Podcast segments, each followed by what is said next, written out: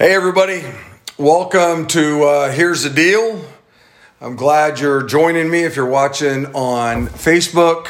Maybe you're listening on the podcast. Uh, either way, I'm just super thankful you're, you're taking some time to uh, to listen or watch or whatever. Make sure if you are watching this on the broadcast, hit share, get it out there to your friends. Uh, if you're listening to the podcast, make sure that you leave a, a rating, okay? A five star rating, if you will. Leave a rating and a comment. And believe it or not, that, that helps get the, the word out, okay? Uh, super, super thankful for all of you. You might notice if you're watching on the broadcast that I, I got a different background, and that, that's now my kitchen. I usually do this in my living room, but if you're watching this, you're seeing my kitchen and the reason why I'm doing it that way is because for the next, I don't know, six, eight weeks, I'm going to have a guest on like I did last week. And I just didn't like, we're too jammed up or whatever. So this is going to give me a, a, a, little bit more room. So um, here's, uh, here, here, here's my topic, I think, over the next six weeks. And I'm getting some you know, people that are experts in the church, you know, like pastors or ministry leaders in our city or county. And I'm, I'm just asking some questions, and I don't know what their answer is going to be. I don't know. Uh, but I, I'm asking, hey, what are some of the issues that the church is facing? Well, you know, when you when you think about um, a bunch of called out believers, a bunch of followers of Jesus, you know, what are the main big things that, that we face? And um, so I'm kicking it off with a really good friend of mine. It's uh, uh, Pastor James Frost. And uh, just a great guy. I've known him ever since he came into to, to town. And so, James, come on over and grab a seat. James, why don't you uh, maybe just start by, I don't know, telling the folks a little bit about your, yourself? Well, first, I've always wanted to go. yeah, uh, yeah. You got to be able to do that. I'm gonna have a training a training class on that. Yeah. Uh, but uh, I uh, came from Los Angeles. Uh, I was uh, I worked there. I had a career before I became a pastor. I um, was a LA County deputy sheriff for 31 years down in LA, and the last three years that I worked there, I I went to seminary, and uh, but I'd always been teaching Bible mm-hmm. study, Sunday school, that type of thing. My wife and I uh, are in uh, have been in ministry together, and uh, so the Lord just confirmed that that's the direction, the next step in my life. Mm-hmm. And so uh, after uh, I got out of seminary, we started putting out the resumes, and we ended up in this little town called Salida. Ah. Well, tell what, what's the tell them about the the church. Uh, it's a little congregation in Salida, right there on Broadway. Uh, it always made me laugh when my first pastorate. We aren't on the narrow way, but we're on on the uh, on the Broadway, and so. Uh, um, That's okay. Yeah, just okay. keep going. We're good. So uh, yeah, so that that always used to make me laugh a little bit. Yeah, we're, we're they can see. Okay, they they can see. Okay. So uh, we're, we're having some a uh, little bit of difficulties on, on our end, and so I can fix this. So you'll see my big thumb coming up at you. uh, so one of the things, listen, if you live in the Salida area, okay, or not, you could be anywhere. You could be anywhere in the county. I, I want you to know something. You ever get a chance, if you're looking for a good church, uh, you need to go and check it out. Uh, what time do you guys meet? 10 o'clock. 10 o'clock. Hey, uh, I'm telling you, it is a great church with a great group of people. I know a number of the people that are members there. My own mother in law is a member there. This is a solid, solid church that preaches the gospel.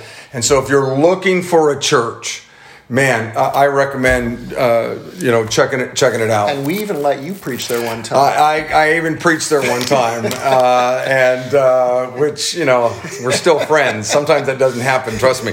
So um, here's the thing. I, I just I, I don't want these you know programs to be too long but literally for the last 15 minutes or so just sitting in my living room we've just had this really great discussion about marriage and um, divorce and, and remarriage and how does it all work itself out in God's word and what does God have to say about divorce and remarriage and and probably we could do a whole program just on that because that is something that the church is facing is the number of Christ followers, believers who are divorcing.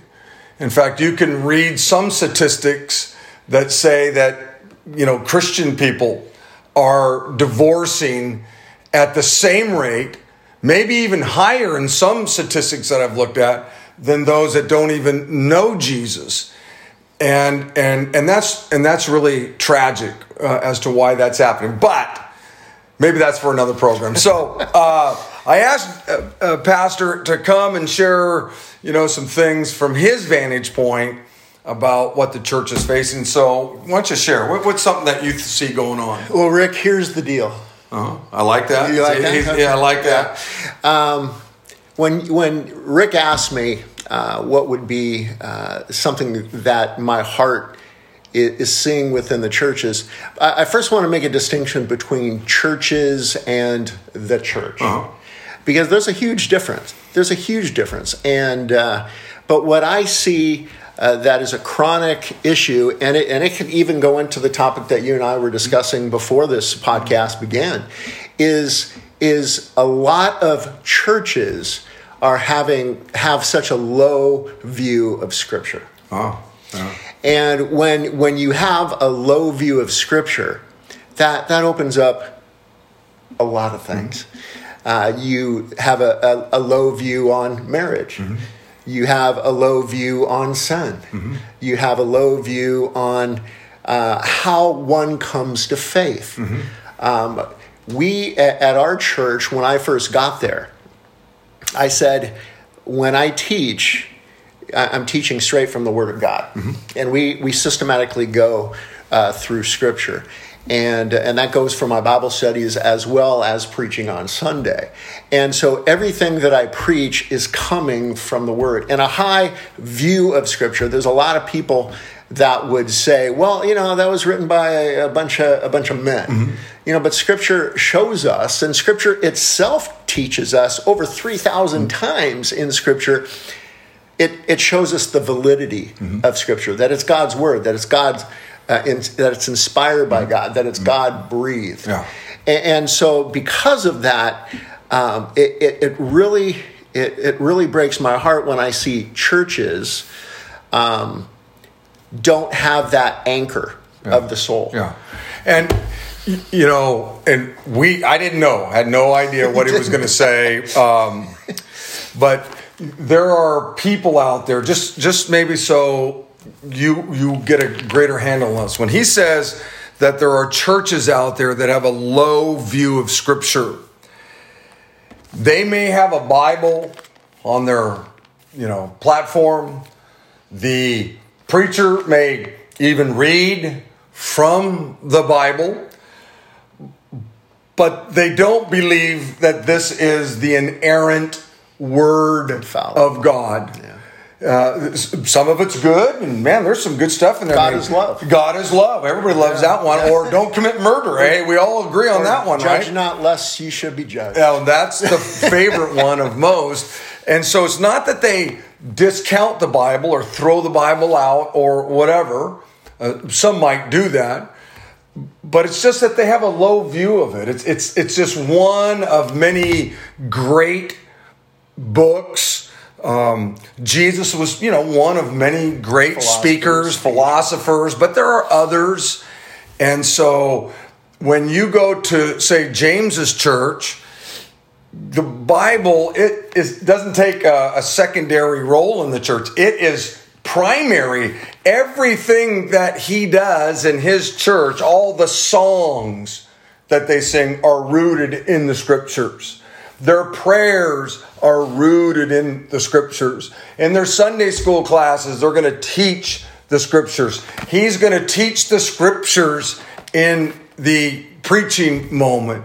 And that's the difference between a low view of the scriptures and a high view of the scriptures. And, Pastor, I want you to know that's got to be top one or two of the problems that we face here in America is churches moving away from this incredible thing we call the, the Word of God. We we are a uh, congregational church, and so we are like um, established churches such as Methodists, mm-hmm. Presbyterians, Brethren, Baptists, um, and the like, and and so uh, you get the whole you the whole gambit you have we we were i guess this church before i got here 25 30 years ago they were involved in the most it wasn't liberal at the time but it uh, and liberal as far as their view on scripture mm-hmm. and so they moved out of that